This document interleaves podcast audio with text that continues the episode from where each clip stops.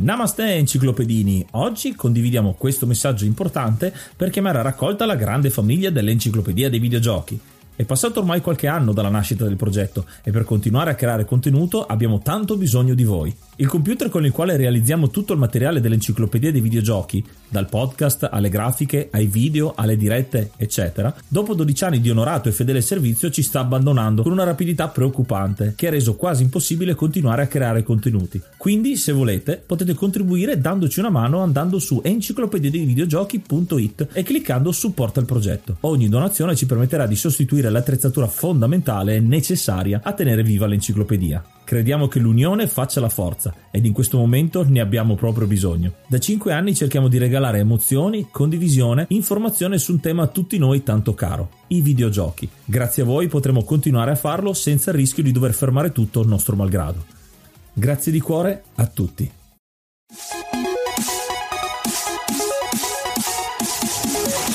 Namaste e benvenuti ad un nuovo episodio dell'Enciclopedia dei Videogiochi. Io sono Ace. E io sono Yuga nel podcast di oggi parleremo di It Takes 2. Ma prima di cominciare parliamo di qualche news, abbiamo tante novità, ci stiamo avvicinando all'episodio 200, non vediamo l'ora di mostrarvelo, abbiamo ancora tutto nell'aria in realtà quando stiamo registrando questo episodio, ma speriamo di avere qualcosa sicuramente di più definito per festeggiare questo grande traguardo. Abbiamo fatto un grande festeggiamento con l'episodio 100, l'anno scorso abbiamo fatto anche quello che era la nostra maratona in realtà per il compleanno dell'EDV, noi lo festeggiamo con quello che è il nostro episodio burla, quest'anno vogliamo fare qualcosa anche per l'episodio 200, quindi non vediamo l'ora. E tutto questo è possibile grazie ai nostri mecenate che ci seguono, ci supportano sulla piattaforma Kofi, una piattaforma che ci sta regalando grandi gioie anche perché loro stessi ci stanno promuovendo insomma eh, sul loro sito perché è una pagina di successo. E quindi siamo molto contenti che stia funzionando questa cosa. Ringraziamo tutti quanti i nostri mecenate con il mitico elenco che si allunga sempre di più, Tevio, Ark, Coach, Herschmidt, su quei 47 il Nick, Stormbringer, Grey Fox, Nikius, Shiny, Bario, Stefano Loserra, Mapo Gamer e Battlex, quelli che sono i normal mode dei mecenate Rick Hunter, Gold, Don Kazim, Lobby Frontali, Vanak, Dician e Zazzi e l'hard mod e lo stoico Cry King.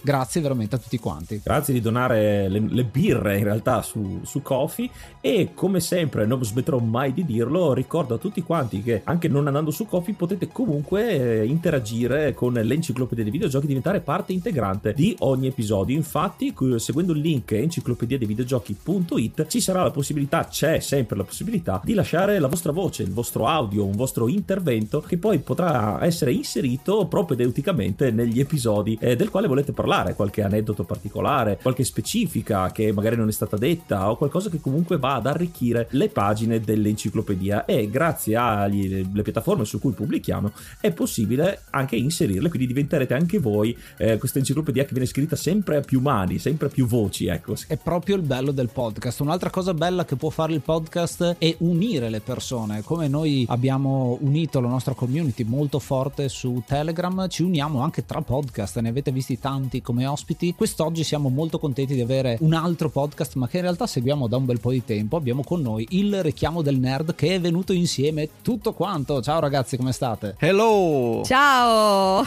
Che piacere! Ciao, piacere di conoscervi e di essere qui finalmente. Sì, dopo tanto tempo e organizzazione ci siamo riusciti. Che bello avere quindi Mr. G, Elisa e Zenko direttamente dal richiamo del nerd. Siete venuti qua a parlare di It Takes Two, un gioco cooperativo e quindi perché non avere tante persone in un episodio cooperativo vero e proprio. Quindi non vediamo l'ora di parlarne insieme. Volete raccontarci un po' l'esperienza che avete avuto? Perché volete parlare di questo gioco? Ciao a tutti, io sono Elisa, così almeno sappiamo chi è la voce che sta parlando. Io e Mr. G abbiamo avuto modo di giocare questo titolo insieme proprio, proprio dal divano, quindi divano condiviso, schermo condiviso, tutto molto nell'ottica, diciamo, per cui si presta molto questo gioco. Ed è stata veramente una bellissima esperienza, ci ha avvicinato tanto, ci ha permesso di imparare a collaborare anche di più. Per me è un titolo speciale perché è stato il primo videogioco che ho completato dall'inizio alla fine, quindi ci tengo particolarmente. Sì, diciamo che effettivamente l'abbiamo scelto prima di tutto per questo, perché Zenko è il nostro più grande esperto di videogiochi, io videogioco anche se non sono più un casual gamer, ma questo è davvero il primo videogioco che Elisa abbia mai completato, che le ha permesso di innamorarsi di questo medium. Quindi abbiamo voluto portare questo gioco qui, soprattutto dopo la rivelazione come gioco dell'anno 2021, no?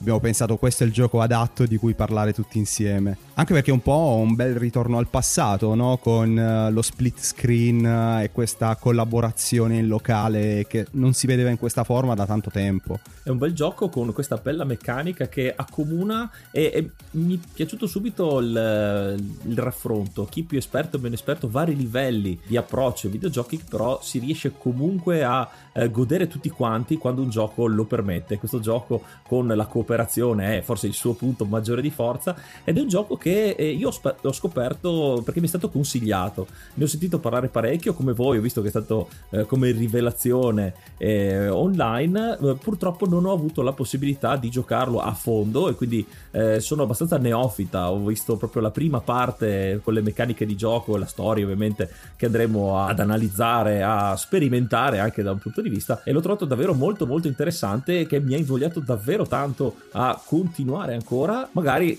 perché non c'è ancora stata la possibilità effettivamente di giocare con Ace, perché l'abbiamo provato con io l'ho provato in casa con familiari. Pure io sono allo stesso livello, nel senso che l'ho provato eh, in casa, sono un attimino più avanti rispetto a Yuga, non l'ho finito come mia esperienza, però quest'anno con l'enciclopedia dei videogiochi abbiamo anche deciso di eh, stupirci in un certo senso, cioè raccontare alcuni videogiochi senza avere la completa visione di che cos'è questo videogioco, soprattutto grazie al fatto che abbiamo gli ospiti. Noi come sempre diciamo, noi la stiamo scrivendo l'enciclopedia, non siamo l'enciclopedia e quindi ci facciamo aiutare da tante persone. Questa cosa è interessante perché It Takes Two è uno di quei giochi che ha il pass amici che io ho sempre trovato una idea controintuitiva perché è EA e Electronic Arts ultimamente viene spesso criticata, ma in realtà questo è un passo positivo, cioè hai bisogno solamente di una copia del gioco per poter giocare online o in cooperativa split screen come dicevamo, eh, quindi molto bello questa iniziativa e il fatto che puoi unire quelle che sono le due aree del gamer e il casual gamer o anche chi non ha mai toccato un videogioco in realtà è molto adatto a affrontato per la prima volta quindi direi che è il gioco perfetto per questo. Si è preso un sacco di premi non per niente quindi parliamone. Sì guarda io aggiungerei solamente una cosa che trovo affascinante del gioco ed è il fatto che siccome i vari livelli hanno diverse attrezzature diverse cose che vengono date ai giocatori.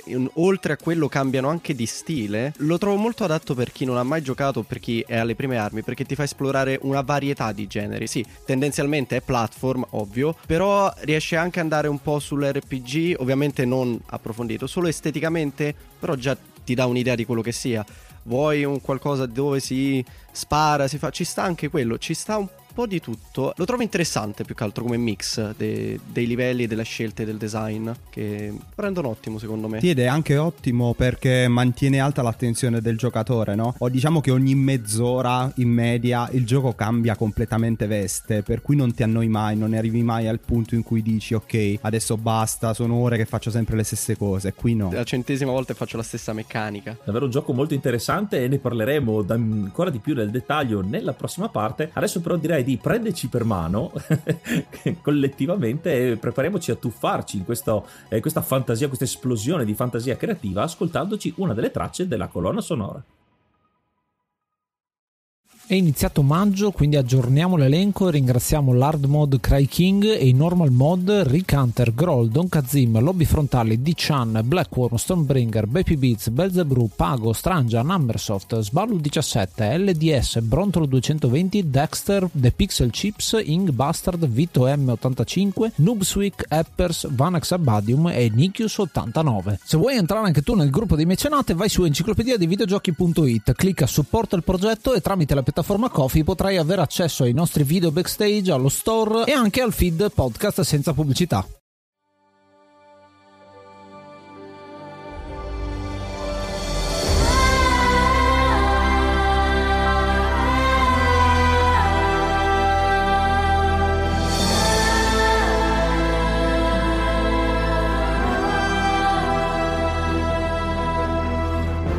Gioco di oggi è It Takes Two, un gioco del 2021 sviluppato da Ace Light Studios e pubblicato per il progetto EA Originals. E già da qua ci sarebbe molto molto da dire, come già anticipato da Ace, la nomea che ha EA, adesso vedremo, è uscito per i sistemi di questa e la generazione precedente, quindi PlayStation 4, 5, Xbox One, eh, Xbox Series X e eh, S e ovviamente la Switch, ed è un gioco che mescola molti stili, come già anticipato, che però fa della sua meccanica, comunque della sua mh, idea idea di partenza la cooperazione. E già da qui direi che è un aspetto fondamentale perché siamo abituati tanto ai giochi single player, alle campagne lunghe e, e a eh, comunque un'individualizzazione del giocatore in molti ambiti, in molte tipologie di giochi. Eh, questa scelta di proprio un gioco che deve essere giocato per forza in due, eh, la, la trovo una scelta molto coraggiosa che comunque fa parte del bagaglio tecnico anche degli sviluppatori, visto anche eh, i giochi che hanno sviluppato precedentemente. Eh sì, perché c'è sempre un nome dietro a questo progetto, in questo caso una personalità, un regista che è Joseph Fares, un regista appunto di diversi film negli anni 2000 e poi ha cominciato a fare videogiochi, ne ha fatti ben tre, quindi neanche tantissimi,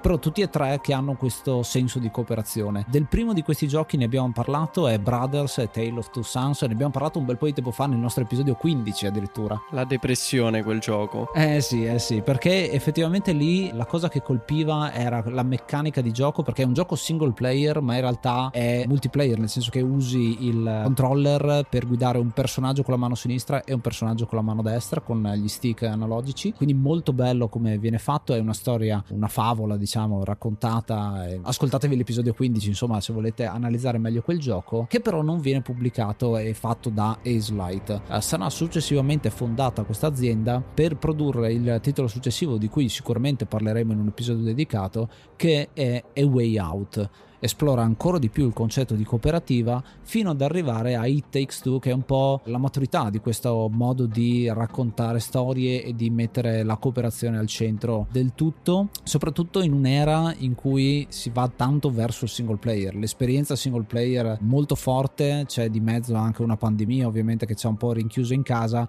ma si vede come c'è stata tantissima voglia di uscire di collegarsi di eh, collaborare di giocare insieme. Gli esempi insomma del successo di giochi come Among Us, Fall Guys, eh, quei giochi social, uno direbbe, eh, di quel periodo, è un esempio e It Takes Two, insomma, è l'ennesimo esempio in cui la cooperazione diventa tra due persone. C'è da dire che l'altra cosa che è impressionante è che non è solo il single player che ha preso molto piede, ma l'idea di multiplayer a casa separato apposta per via della pandemia di, sì. uh, anche di tante cose che sono successe prima di pandemia e ritornare un po' indietro fare un passo indietro e tornare su una cooperazione pura te e chi ti sta a fianco sì ci vuole del coraggio in un mercato che ormai è morto quasi la cooperazione in questo modo il couch cope eh, era quasi finito e poi è uscito lui ormai tutto relegato all'online le meccaniche di cooperazione online sì. una cosa molto interessante che secondo me ha It Takes Two è che non è semplicemente una collaborazione della serie vediamo insieme cosa dobbiamo fare.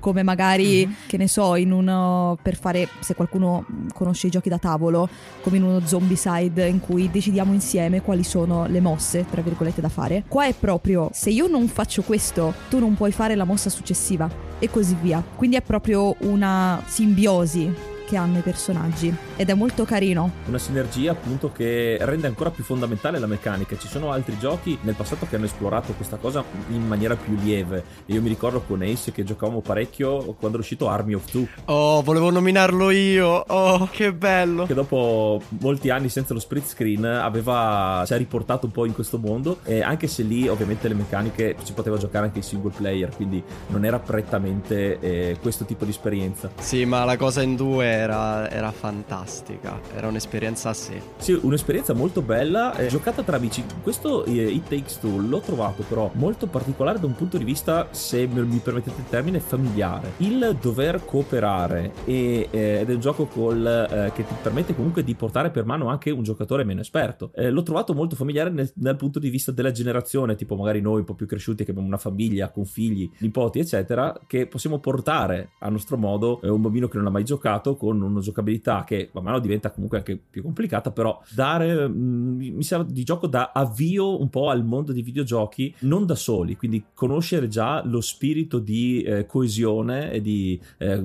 cooperazione che ovviamente questi giochi danno. Anche perché si tratta di un cooperativo asimmetrico, quindi i due personaggi sono completamente diversi uno dall'altro. Come diceva giustamente Elisa, senza uno l'altro non riesce a fare determinate cose, ma poi ciascuno ha le proprie caratteristiche, ciascuno ha le proprie armi, le proprie poteri che vengono assegnati che appunto cambiano eh, via via che eh, progrediscono i capitoli della storia. Questa cosa, diciamo, rende ancora più rigiocabile il titolo perché in una situazione io posso giocare May, che è appunto la moglie, e l'altra persona gioca Cody, ma possiamo rigiocare tutto il gioco scambiandoci i controller e eh, giocando al contrario. Ed è un'esperienza completamente diversa. Già io i primi schemi li ho provati sia da una parte che dall'altra e la sensazione che hai è totalmente diversa. Certo, e c'è da dire che comunque, sebbene si giochi sullo stesso divano con uno schermo separato, uno può dire va bene, ma il gioco l'ho già visto. In realtà uno mentre gioca è talmente concentrato sulla sua porzione di schermo che quando va a rigiocarlo nei panni dell'altro personaggio si trova in situazioni completamente nuove. Sì, esplorare diverse, vede cose diverse, il gameplay cambia. Inoltre, come dicevo all'inizio, è ottimo apposta per eh, introdurre una nuova persona, visto la varietà di generi e i cambiamenti, permette anche di esplorare più videogiochi in realtà con un videogioco solo. Quindi permette anche di, che ne so, ah, a me è piaciuto il capitolo 5, sai che il capitolo 5 era di un genere, sai che quella persona magari è più prona a piacere un genere diverso dal platform che ci sta di, comunque di fondo, di base o della cooperativa. Ed è interessante perché anche come dicevate voi permette di accompagnare una persona nuova un po' tenendogli la mano, però non del tutto perché è essenziale che anche lui tenga la vostra per aiutarvi ad andare avanti. Quindi è un buono scambio, un buono scambio. Tra l'altro c'è una cosa interessante di quello che citi, il fatto che vengono presentati alcuni elementi di eh, generi diversi. Ad esempio c'è una sezione in cui c'è un fighting game eh, bidimensionale. Sì, bellissimo. Così improvvisamente diventa, o eh, altre sezioni che si ispirano a Diablo, a Magica, a tanti altri giochi staples, insomma, del, della storia dei videogiochi. Da un punto di vista è la presentazione di quelli che sono i generi, come dici tu, per un neofita, ma dall'altra parte sono delle grandi citazioni per i gamer più esperti che appunto dicono ah questa cosa mi ricorda questo altro gioco qua e quindi... Ma di citazioni è pieno il gioco, è veramente pieno. E anche autocitazioni ce ne sono, però omaggi a quelli che sono il, il mondo dei videogiochi li ho trovati molto interessanti e allo stesso modo è un modo di presentare quello che è il videogioco comunque attraverso una lente, una visione molto più proprio di di gioco, di, mi viene di dire bambinesca, ma nel senso buono del termine, perché c'è tanto la meraviglia, la scoperta, ovviamente il colore, la musica sottolineano tutto questo, però c'è sempre l'idea di imparare e di imparare a giocare, ecco, che è una cosa che è fondamentale, lo vediamo dappertutto, in tutti i puzzle che ci sono all'interno del gioco e poi via via nei vari capitoli, nelle varie salse. Assolutamente. Lo stupore che ti coglie a ogni ambientazione diversa, ogni palette di colori, diciamola così. C'è una cosa in particolare che mi ha stupito oltre questi elementi già detti ed è l'uso della fisica che hanno fatto, perché hanno creato tantissimi e diversi puzzle ambientali basati sulla fisica, ma anche meccaniche di interazione tra i due giocatori basati sulla fisica. Ed è stato davvero sbalorditivo, sono arrivati ad utilizzare il suono, quindi on- la pressione generata dalle onde sonore, oppure l'attrazione di due magneti. E non vado al- avanti dicendo tutto perché magari è più bello scoprirli questi meccanismi che sono nascosti nel gioco, secondo me. Sì, però ecco, una cosa bella è questo, è ti iniziano a far pensare in maniera differente. Il fatto che tu debba interagire con l'ambiente, debba interagire anche con l'altro giocatore, devi ragionare differentemente da come faresti da solo ed è molto interessante. Sì, anche lo studio e la cura do, eh, per creare queste tipologie diverse di meccaniche sempre nuove, conto per eh, sì, stupire i giocatori durante la partita, ma secondo me anche per una frase che poi eh, veniva spesso detta durante lo sviluppo del gioco, ovvero che eh, molto spesso i giochi vengono giocati, vengono vengono bruciati subito, una volta capita la meccanica, perdono quell'appetibilità che potrebbe contraddistinguerli o comunque eh, rovinare comunque l'esperienza al di là della scena competitiva dove ovviamente la meccanica la fa da padrone. Con giochi di meraviglia come questo che poi si propone come apripista per il mondo dei videogiochi, questo all star del mondo dei videogiochi sotto molti aspetti, ovviamente hanno optato con molta cura, in questo caso riuscita, il fatto di variare non solo le ambientazioni ma anche le situazioni azioni, le meccaniche di gioco con i poteri diversi e trovo particolarmente esaltante dal, anche da quel poco che sono riuscito a metterci le mani su, ma guardando comunque il, il, eh, il gioco, insomma la, la partita, come abbiano, eh, e giustamente ribadisco quello che hai detto, come abbiano trovato dei modi molto estremamente creativi per legare i due personaggi, dipendere l'uno dall'altro per proseguire. E questa è proprio la, l'idea che mi piace parecchio e che è stata sviluppata in maniera perfetta, direi. Beh, c'è da dire una cosa: che mh, l'ideatore, colui che sta dietro il post a Icelight, ha proprio una mentalità diversa. Lui l'aveva detto in un'intervista che spesso vedeva nei videogiochi la differenza tra chi scrive la storia e chi prepara le meccaniche di gioco, come se fossero due cose completamente separate. Invece lui voleva l'unione fra questo. Voleva una cooperazione anche, mi sa, fra all'interno della stessa azienda dove costru- fanno È il gioco. vero. coerenti, coerenti. C'è una grande cooperazione anche tra EA e eh, Hazelight perché effettivamente il programma EA Originals in questo caso è noi vi diamo i soldi perché ci fidiamo di voi e della vostra passione e effettivamente gli ha dato modo di sviluppare un gioco che ha avuto grande successo. Insomma è diventato Game of the Year del 2021 eh, sbaragliando quella che era la concorrenza. 2021 comunque è stato un anno strapieno di titoli e- eppure un titolo apparentemente indie eh, come sviluppo e poi è diventato quello che ha preso, ha preso la corona. E ha preso non solo la corona del Game of the Year ma ha vinto anche in tante altre categorie insomma si è preso eh, apprezzamento dal pubblico e dalla critica che non spesso coincidono quindi è decisamente un, un grande successo. È una commedia romantica come viene definito eh, dallo stesso autore che appunto è un regista quindi ha quella eh, mentalità nel raccontare le storie e forse da questo punto di vista c'è anche una delle critiche, eh, visto che fino adesso abbiamo parlato di tutte le cose positive del gioco, eh, diciamo che c'è una delle critiche che viene mossa che è quella sulla storia, perché la storia è comunque abbastanza banale per come viene presentata, con eh, uno sviluppo insomma prevedibile uno potrebbe dire rispetto all'inizio e parlo io che in realtà non l'ho finito ma già mi aspetto come finisce. Devo dire che l'ho trovato non tanto la banalità in sé, perché quella va bene, ci, ci può anche stare un gioco di cooperazione, ovvio che si deve creare quel finale. L'ho trovato più che altro, non so se un pelo forzato o se un pelo ehm, improvviso. Io direi improvviso perché diciamo che il gioco, se una critica c'è da farla, oltre che per la storia un po' lineare banalotta, però diciamo che non la soffri proprio per questa varietà di meccaniche e di gameplay che ti trovi davanti, no? Quindi ti distraggono un po' da quella che è la storia, non la segui più di tanto, diciamo che la vivi lì per lì durante le scene, le cutscene. Però il finale, in effetti, arriva in maniera un attimino improvvisa e soprattutto senza pathos quasi. Sì, sembra che manchi qualcosa. Non si ha quel quid, quel magari come hanno detto in- in alcuni ci si aspetta un attimo un picco di difficoltà, un picco di gameplay, qualcosa che ti faccia capire che stai arrivando verso la fine.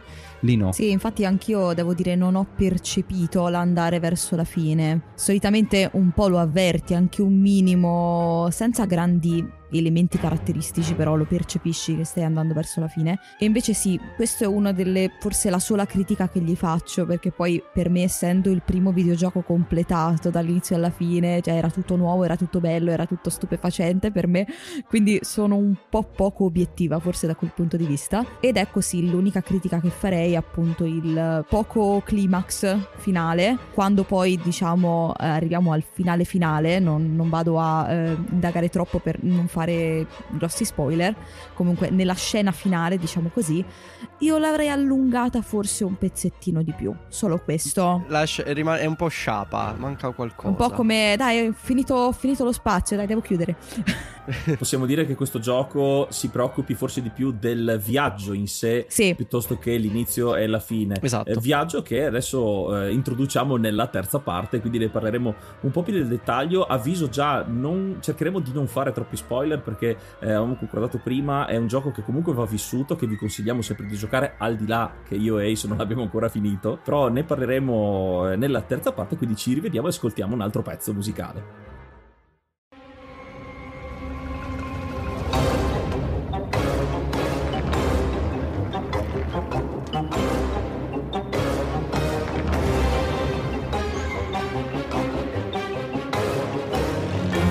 La trama di Takes Two un po' l'abbiamo introdotta, è questa commedia romantica in cui c'è una coppia, Cody e May, che sono una coppia sposata, c'è un'introduzione con questa cinematica, li vediamo presentarsi, lei che torna a casa dopo lavoro e immediatamente si mettono a litigare, perché effettivamente è una coppia che sta eh, scoppiando. La premessa è questo divorzio in atto con eh, la figlia Rose che si trova un po' in mezzo tra due fuochi in, in questo momento. Una premessa abbastanza forte, devo dire, come notizia.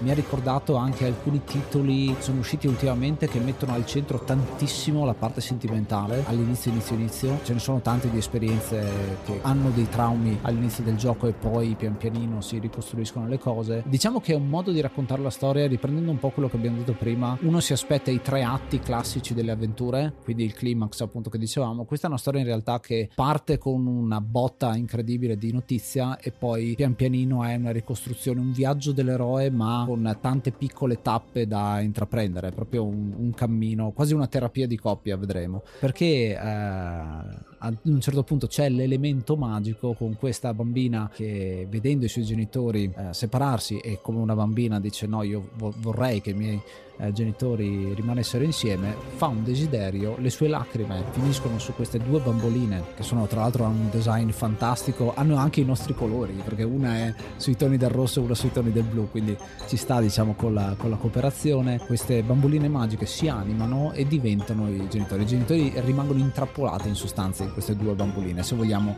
eh, viverla così, si risvegliano in questi corpi e la loro prima reazione è come facciamo ad uscire. Più che viaggio dell'eroe direi viaggio degli eroi. Eh sì, Sì, mi ha ricordato un po', eh, citando un film Big, il, eh, il film anni 80, poi fatto anche in Italia, dove il desiderio di un bambino magicamente si realizza. Quindi anche in questo caso, dopo una notizia molto forte, comunque si torna dal punto di vista infantile, tra virgolette, comunque mondo magico, la bambina che parla con i giocattoli, che fa esprimere il desiderio. All'inizio è bello, ehm, come hanno introdotto, come già citato Ace, il fatto che loro eh, ovviamente non, sono, non vanno non andando d'accordo, non partono subito affiatati e quindi il loro primo pensiero è come usciamo da questa situazione, anzi come esco da questa situazione il più velocemente possibile. Mm, Da qui parte il loro viaggio, la loro prova, la loro sfida personale per via via eh, portare avanti, andare avanti insieme perché capiscono molto presto di non poterlo fare da soli e qua c'è già il primo elemento di gameplay che mi è piaciuto molto, il fatto che eh, se proviamo ad andare avanti da soli il gioco Ci stai seguendo da Apple Podcast? Ricordati di lasciarci una recensione e farci sapere che cosa ne pensi del nostro podcast. Eh, anche per la storia non te lo lascia fare. Sì, la cosa interessante è anche il personaggio, diciamo, che ci dà eh, i McGuffin da inseguire, se vogliamo ragionare proprio di storytelling, che è questo Dottor Hakim, che sarebbe il, il libro su cui è stato fatto questo desiderio eh, da Rose, un libro di terapia di coppia, il libro dell'amore, che diventa eh, il personaggio comico, eh, con questo accento molto forte, che sarà lì a raccontare, a fare un po' il quasi il narratore, mi verrebbe da dire, è un po' quello che dice cosa dobbiamo fare. Noi un po' un antagonista anche perché ci mette tanto i bastoni tra le ruote man mano che andremo avanti, anche purtroppo. Però in questa maniera, già dai primi minuti, capisci quali sono le basi narrative di come si svolge la storia. Cioè, viene detto guarda che questo è il capitolo 1 e quindi uno si aspetta che vada avanti la storia in questa maniera. E le prime fasi di gioco è un tutorial vero e proprio di quelle che sono le meccaniche del platform 3D con eh, il doppio salto, il wall jump, insomma, quelle che sono caratteristiche che i videogiocatori più esperti già conoscono, ma che magari appunto, come dicevamo, i giocatori molto meno esperti o meno esperti non sono abituati, quindi è proprio per familiarizzare con quelle che sono meccaniche. Anche noi, in un certo senso, siamo catapultati in dei corpi nuovi, così come i due protagonisti, e dobbiamo capire come funzionano. Sì, comunque c'è da dire che Fares in generale non, non gli piacciono le introduzioni simpatiche e allegre. Apposta, Mhm, come avete è vero. citato in uh, Brothers, eh, cioè, le introduzioni sue non sono le più allegre. E comunque, oltre che nelle introduzioni non allegre, diciamo che questo gioco, per quanto carino e colorato, ti porta anche a vivere un paio di momenti traumatici che non spoilerò, Mhm. però sono durante la- l'andamento della trama tro- ci troveremo davanti anche a dei traumi non indifferenti. per i giocatori, ovviamente. Ovviamente sì, sì. Per i giocatori, assolutamente. Infatti sarebbe stato carino raccontare un aneddoto, ma mi sono resa conto che rovinerebbe totalmente l'esperienza di gioco, quindi non dico niente. La magia del trauma. Solo qui. No, è bello perché avete tanti aneddoti. Noi ci dispiace, diciamo, tarparvi le ali su questa cosa, però un po' l'ambiente è quello di eh, regaliamo insomma la possibilità di giocare questo gioco e dire che magari, visto che siamo nella parte 3, abbiamo fatto il discorso di spoiler prima, magari è anche il caso di dirle qua. Diciamo che eh, chi ci ha ascoltato sa che eh, quando arriviamo a un certo punto del, del racconto si può fermare. Diciamo che gli abbiamo fatto venire talmente tanta voglia che mette pausa, si va a giocare il gioco. Ok. Quindi, se, se hai voglia di condividerlo, Elisa, fallo pure. Ci sta, ci sta. Eh, Mr. G mi fa i segnali. Liberissima di parlarne. Vabbè, diciamo che mh, senza andare troppo nel dettaglio, perché comunque è talmente particolare come cosa che Mhm. anch'io non avrei voluto molti spoiler al riguardo. Ci si troverà a fare una cosa, diciamo, non tanto carina. Ok, nei confronti di un personaggio. Mhm. E io trovandomi nel mentre della, della situazione, trovandomi nel mentre di dover fare questa cosa poco carina, la mia reazione è stata. "Ah, ah, pensavo peggio. E Mr. G mi ha guardato scioccatissimo. Ma come? Ti rendi conto di quello che hai appena fatto? E io, no, vabbè, però. Sì, brutto, eh, però pensavo una cosa molto più wow. Ammetto che è una reazione che mi sarei aspettato il contrario. Vi dico solo una cosa, io non riuscivo a guardare lo schermo mentre giocavo quella parte. Avendola già giocata per quel pezzo di gameplay l'ho fatto prima con mio fratello, poi l'ho rivissuto con Elisa e non riuscivo a guardare lo schermo. Sì, no, è una reazione che mi aspettavo un po' invertita, cioè il giocatore eh, più indifferente e il casual o il mai giocato più preso. Invece a quanto pare è successo l'esatto opposto, bene. A me fa ha fatto sorridere il fatto che comunque questa cosa molto particolare, come ho appena detto, è nel modo con una creatura pucciosissima. Sì, Esatto. Sì. Quindi comunque Vedo che hai c'è un po' di capito. sadismo, secondo me. C'è un po' di sadismo da parte degli sviluppatori, farti fare cose pessime, però in un ambiente pucciosissimo, e un po' per anestetizzare quello che stai facendo. Sì, è un po' una catarsi. La cosa più bella è che lo stesso personaggio prima offre un abbraccio per toglierti un po' di stress. È bellissimo, è di una cattiveria infinita. Beh, ma c'è da dire Ma che. In generale, ma in generale ho notato che con i boss, lasciamolo così sul vago, sono abbastanza cattivi i giocatori, anche se indirettamente. Sì, mi è appena venuta Io- in mente una cosa terribile. Terribile. con un aspirapolvere. Eh sì, è vero.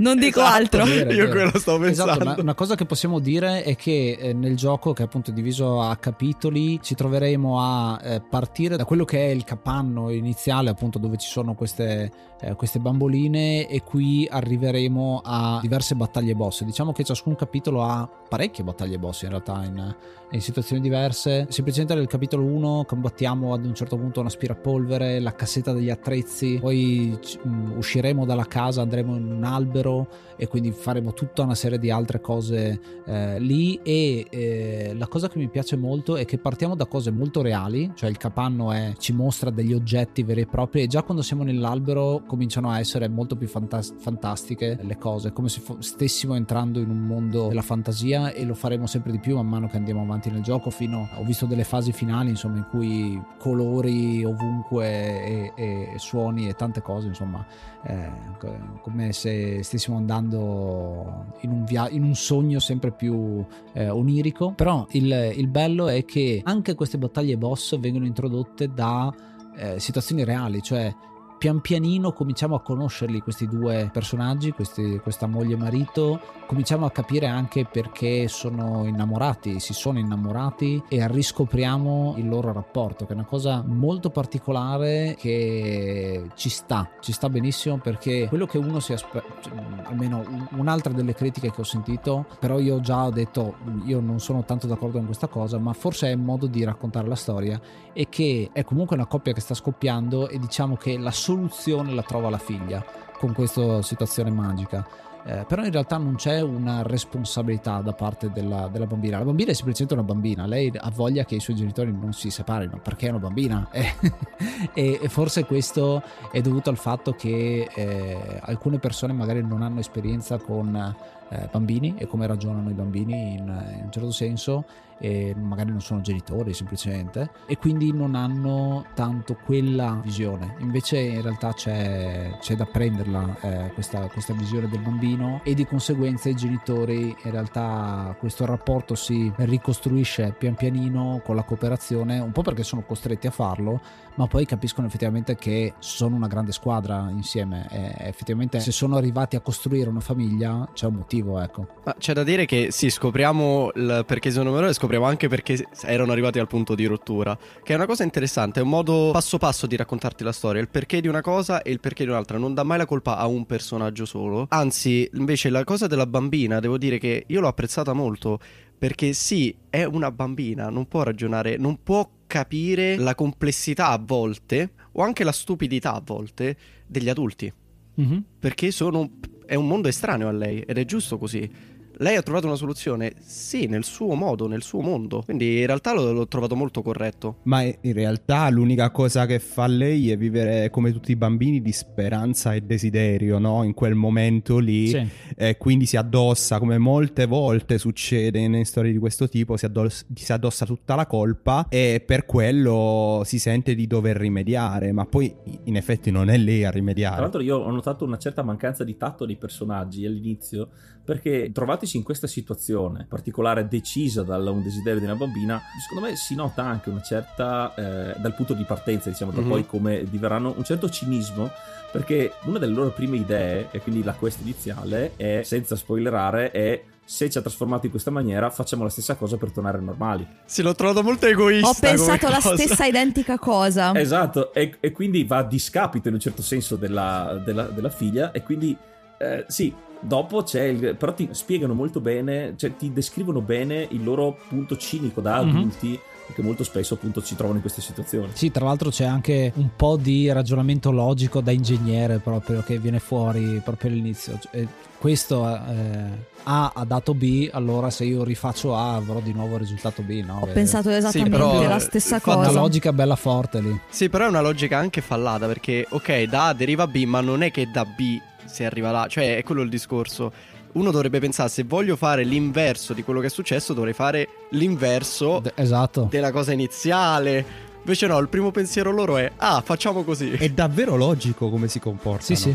Ed è quello il problema, è totalmente logico, loro non mettono in conto le emozioni in quel momento. Infatti volevo proprio dire, legato a appunto quell'aneddoto, non vado oltre, che pur di raggiungere l'obiettivo, no? Di tornare normali, io metto da parte quello che può essere la reazione della bambina, che è una cosa proprio antigenitore in, in via teorica, che però tantissime realtà fanno, quindi è un perfetto specchio in realtà della, della realtà. Triste, però è così purtroppo. Ma infatti anche la scena successiva, quella bruttissima per quanto un po' più leggera, l'ho trovata un po' agghiacciante. Particolare. Possiamo dire. Sì, particolare mm-hmm. perché loro erano abbastanza gioiosi perché, vabbè, ovviamente perché pensavano di aver trovato la soluzione, però se pensata da esterno, pensata nel contesto, tu dici è una cosa terribile. Sì, sì, sì, sì. Eh, fu- fuori contesto è veramente, è veramente tosta da vivere. Lì ha una giustificazione, ovviamente con, con ragionamento fallato di cui parlavate. Una cosa interessante è che appunto il viaggio che effettivamente viene fatto eh, non è tanto per trovare la soluzione al problema,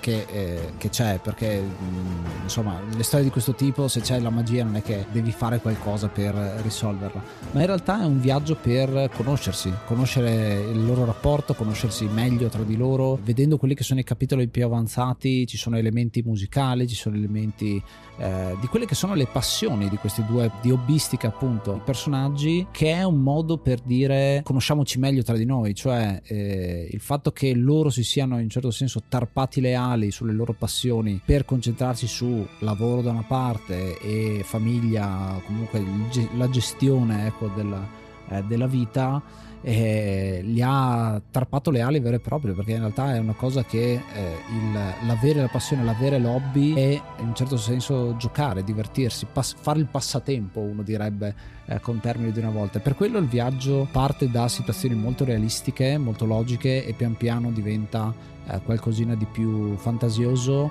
Eh, ci sono delle, delle, aree in cui giochiamo veramente con dei giochi da tavolo, mi viene da dire fisici, analogici. C'è il discorso della fisica di prima, ma anche proprio il riscoprire il fatto che da bambino ti divertivi con quelle robe, ma non sono giochi da bambini in senso cattivo del termine. In realtà sono giochi che vanno bene anche per i bambini, ma un adulto che ci gioca perché no? Ti aiuta a scoprire cose nuove. Durante la loro corsa a tornare umani ci stanno un sacco di opzionali, ma ci stanno le sfide e si vede i personaggi come interagiscono fra di loro, che si divertono, banalmente. E certo, e lì vedi i due adulti che trovano tanti minigiochi essenzialmente in giro, sparsi qui e lì ovunque, nascosti, infatti molti non li abbiamo trovati e appunto vedi questi adulti che perdono il loro ruolo da adulti e tornano bambini, si buttano a capofitto, iniziano a sfidarsi ridendo come pazzi. Io devo ammettere che non sono andato troppo avanti nel gioco proprio perché mi sono più divertito a volte a fermarmi e dire no, no, non andiamo avanti con la storia, fermiamoci un attimo a giocare a questo minigioco. Ce sì. ne sono veramente tanti. È bello perché è un gioco che non è focalizzato, cioè non ha un focus e una direzione. È proprio un gioco che ti dice: ti vuoi perdere nel, nel gioco? Fallo. Nessuno ti mette fretta. Però c'è da dire, anche i minigiochi stessi sono altri generi che uno può esplorare. Stavo pensando sul discorso che abbiamo fatto prima parlando di logica. Più che un viaggio che va verso l'onirico, passa dalla logica alle emozioni, anche il loro percorso stesso. Sì va più apposta.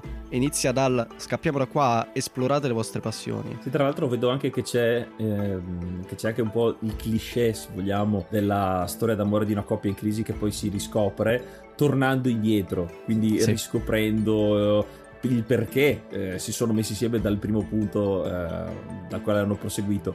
Questo gioco, ho visto che da quello che mi dite, eccetera, che riesce molto bene anche in questo, in modo infantile, come spesso troviamo proprio nelle serie TV o nei film. E ci sta una cosa che vi aggiungo, un piccolo. Una cosa che ho scoperto di recente. Parlando invece di Rose, ci sta in realtà un livello che è stato tolto, è stato tagliato dal gioco. Mm. Che sulla versione Steam, per esempio, è possibile ancora giocare perché è possibile abilitare il menu del sviluppatore. E c'era un capitolo extra che doveva essere quello in teoria finale, dove invece di loro due il focus era su Rose per esempio. E questo spiegherebbe il taglio del finale, cioè il perché il finale eh, sembra un po' troncato. Sì, però vi dirò, l'ho visto perché è possibile giocarlo, è possibile giocarlo, è possibile vedere tutto. C'è un cambio totale, non c'è più lo split screen, è un po' particolare. Ovviamente a livello di gioco manca alcune cose audio, mancano animazioni, ovviamente è un livello che non hanno completato. Però devo dire, personalmente preferisco quello che c'è adesso, piuttosto che anche includere quello, perché si usciva quasi totalmente dall'idea del ah, dobbiamo risolvere i nostri problemi e diventava ah, il problema è tutt'altro, di punto in bianco. E quindi usciva un pochettino fuori da, dalla logica anche della cooperazione. Però è interessante perché c'era, c'era dell'extra che si incentrava anche sull'idea de- della bambina. Si vede nel, in questo livello Rose stessa, come se fosse intrappolata in questo mondo, diciamo, magico, che va da delle apparizioni dei genitori per dirgli di smettere di, di urlarsi contro, di lottare, di mm, sì, lottare, fighting in, in italiano, smettere di litigare, eh, perché fuori c'è il mostro, la casa va a fuoco e così ma ignorano perché sono ovviamente solo la sua immaginazione di quello che sta succedendo. Comunque era una cosa interessante, era un piccolo approfondimento che c'era, che ci sta in teoria ancora dentro il gioco. Per un attimo mi avete messo paura, mi hai messo paura con questo eh, finale alternativo, eh, contenuto extra che, eh, che, no, che come, dice, come, dicevate tagliava e forse per quello che il finale è troppo, troppo tagliato, eh, siccome stiamo parlando comunque di EA che non può essere progettato come DLC no no no no, no si no. presta a DLC possiamo dire che recentemente siamo a due giochi che finalmente ha fatto gente. Questo con uh, il Pass Amici e il nuovo Dead Space. Finalmente forse stanno iniziando a capire che il gioco è è importante tanto quanto i DLC. Tra l'altro è interessante perché il futuro di questo It Takes Two ci sono due cose interessanti da dire secondo me. Una è il fatto che eh, si parla di un film uh, ispirato oh. che racconta questa storia qua oh. con uh, tante cose fumose ancora ci sono alcune cose interessanti c'è un The Rock anche in mezzo un Dwayne Johnson ah, eh, in mezzo wow. quindi diciamo che potrebbe essere non vi annunciamo nient'altro semplicemente ma magari aggiungeremo una, un pezzettino più avanti quando sapremo qualcosa in più e una cosa interessante che forse sta limitando eh, la, la discussione è che essendo il titolo del gioco It Takes Two la Take Two Interactive, azienda che fa altri videogiochi, ci ha messo un po' lo zampino dicendo guarda che il trademark forse avete un nome che assomiglia un po' tanto a questa cosa. È un uh, inizio, diciamo, di uh, battaglia legale solo sul nome, però è interessante perché la EA e gli stessi, la stessa Light ha detto va bene, vi lasciamo tranquillamente il trademark, non vogliamo combattere, semplicemente noi eh, vogliamo mostrare il gioco e non vogliamo fare nient'altro per adesso. È una cosa eh, ancora in divenire, però questo diciamo che potrebbe essere un fattore limitante sul lungo tempo sicuramente non incide sul prodotto ottimo che è stato fatto. Io direi che nonostante tutte queste beghe, tutte queste voci attorno, è un gioco che, come avrete sentito dall'episodio, va giocato. Noi vi consigliamo, vi abbiamo consigliato da subito di recuperarvelo e giocarvelo. Se siete arrivati fino a questo punto un po' con qualche spoiler, comunque, o se non l'avete finito, continuatelo perché vale la pena. Mi avete messo ancora più voglia di riprendere a giocare, trovare il tempo per andare avanti e direi che possiamo passare alla prossima parte.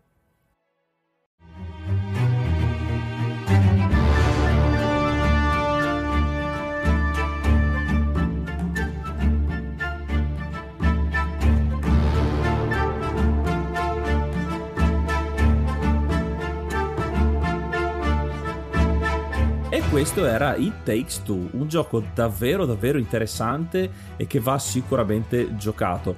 Eh, per questo episodio, siccome io e Ace non l'abbiamo ancora finito, non l'abbiamo eh, vissuto del tutto, abbiamo deciso di non dargli il classico voto simbolico, che è comunque un voto simbolico, eh, ma parleremo comunque delle nostre impressioni e poi eh, vedremo anche i nostri ospiti cosa ne penseranno. Io questo gioco, per quanto poco ci abbia giocato, mi ha stupito già dalle prime parti e sentendone parlare eh, proprio nell'episodio mi ha riacceso eh, un po' la fiamma della creatività videoludica. Eh, sono estremamente incuriosito e sono sempre a favore della novità.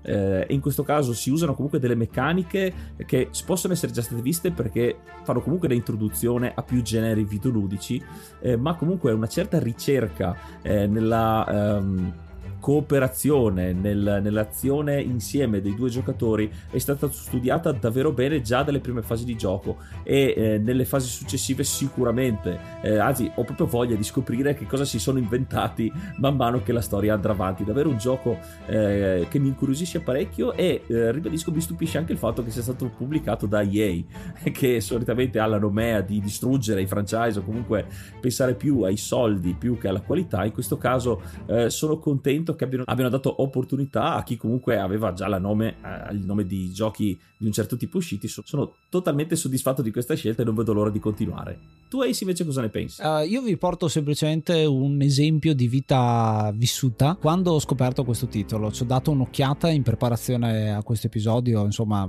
è un po' che ce l'abbiamo in preparazione e effettivamente non ho mai ancora trovato il tempo per uh, giocarlo. L'abbiamo giocato ma poi come dicevo ci siamo fermati tanto con eh, i minigiochi, ma dopo aver visto i primi gameplay, aver visto i primi trailer, è stato uno di quei giochi in cui sono tornato dal lavoro e sono andato saltando in camera di mia figlia dicendo dobbiamo giocare questo gioco, cioè l'entusiasmo che mi ha dato il eh, coinvolgere, voler coinvolgere qualcuno eh, nel mondo dei videogiochi è eh, palpabile, insomma lo senti, hai voglia di condividere questo gioco con qualcuno e credo sia la missione più grande che riesci a fare questo titolo eh, perché non si tratta solo di cooperazione mostrata all'interno del videogioco, ma anche fuori dal videogioco. Prima si raccontava del fatto che conosci anche gli altri, il fatto che Elisa ha avuto un tipo di reazione che è stato visto da Mr. G e l'ha guardata in un modo un po', un po diverso dal solito. Diciamo che è anche un modo per condividere una cosa molto bella che eh, mi ha ricordato come dicevamo io e Yuka che abbiamo giocato Army of Two ed eravamo lì seduti sul letto insieme con il controller a giocare insieme. Sono quelle situazioni veramente fighe che abbiamo vissuto,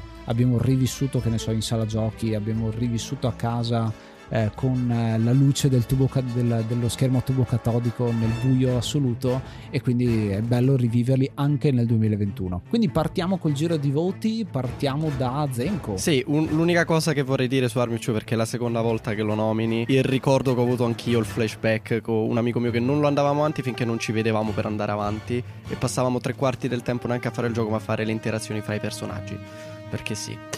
E riguardo invece ai Takes Two, devo dire sinceramente eh, l'ho trovato molto bello, molto introduttivo. Un po' difficile verso la parte centrale, devo dire, più convoluto, però è tutto introdotto, è tutto ben spiegato, ha una sua logica, non è mai a caso e la cooperazione è al massimo. Quindi penso sia l'unico gioco che ho visto forse una persona provare a farlo da solo e non so perché si voglia così male. Per me come voto andrebbe bene un 8 split screen su 10. Non so se dovrei raddoppiare tutto perché è split screen. Invece per me saranno 9 scoiattoli su 10. Vi lascio immaginare quando giocherete il gioco perché gli scoiattoli. E la giustifico dicendo che è un gioco con meccaniche fluidissime che al netto di un finale un po' diciamo così rasciato e comunque sia anche come trama molto godibile ma soprattutto dove lo trovate un gioco che riesce a citare Super Mario, Plant vs Zombie, Frogger, Metal Gear e tanti altri che se inizio ad elencarli tutti non finiremo più oggi prendo la parola io con le mie votazioni. Um, sicuramente potrebbe essere un 9, ma per la grandissima componente anche emotiva che ha significato proprio questo videogioco per me, io andrò direttamente su un 9,5 bombi su 10 e chi ha giocato il gioco sa perché dico bombi. Ehm, veramente, a parte le citazioni, le meccaniche, eh, anche semplicemente i colori, tanti stili che ci sono dentro, l'estetica meravigliosa.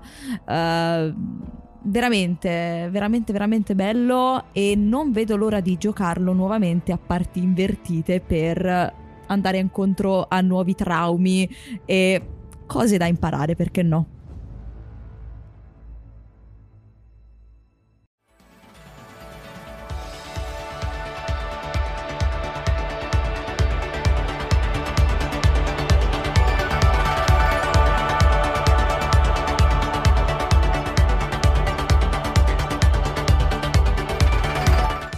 E anche per questo episodio è tutto. Noi come al solito vi ringraziamo per l'ascolto e vi ricordiamo che se ci state ascoltando da piattaforme come ad esempio Apple Podcast eh, potete lasciarci una recensione, un consiglio sui giochi che volete che vengano trattati eh, nella folta libreria ormai, nelle forti pagine dell'enciclopedia dei videogiochi, lasciandoci anche un voto e perché no, dite, cosa ne pensate del progetto. Noi siamo sempre molto aperti e disponibili a sentire la vostra voce, tant'è che come sempre vi ricordiamo che potete mandarci letteralmente la vostra voce per eh, gli episodi, perché no, lasciateci un commento e un voto che a noi fa sempre piacere. Anzi no, sapete cosa potete fare questa volta? Nell'ottica della cooperazione, anziché venire a lasciarci recensioni a noi, potete andare a conoscere il richiamo del nerd, che magari non conoscete, è un podcast eh, che adesso vi verrà dato l'elenco, diciamo, eh, di cose dove potete trovarli però soprattutto quello che vi chiediamo è andate lasciategli un commento una eh, situazione in una delle tante piattaforme. Dove vi possiamo trovare ragazzi? Allora sì potete trovarci sia su Spotify che su Google Podcast che su Amazon Music e soprattutto sui nostri, so- sui nostri canali social, quindi Instagram e Facebook. Basta cercare il richiamo del nerd. E non solo, oltre al podcast classico che facciamo ogni venerdì, ogni due settimane, a settimane alterne abbiamo anche le live su YouTube dove andiamo ad espandere gli argomenti de- del podcast. Perfetto, troverete tutti i link in descrizione della puntata per seguire il richiamo del nerd. No, che noi ringraziamo, grazie davvero ragazzi. grazie a grazie voi. A voi, voi veramente, gentilissimi. È stato un episodio molto ispirati- ispirante, no ispirativo, ispirante. grazie ancora. Noi invece ci riascoltiamo al prossimo episodio e giocate una pagina alla volta. Io sono Ace. Io sono Yuga. E noi, da parte del richiamo del nerd, siamo Zenko, Elisa e Mr. G e vi auguriamo. In, In bocca alla follia. follia. Namaste, be brave.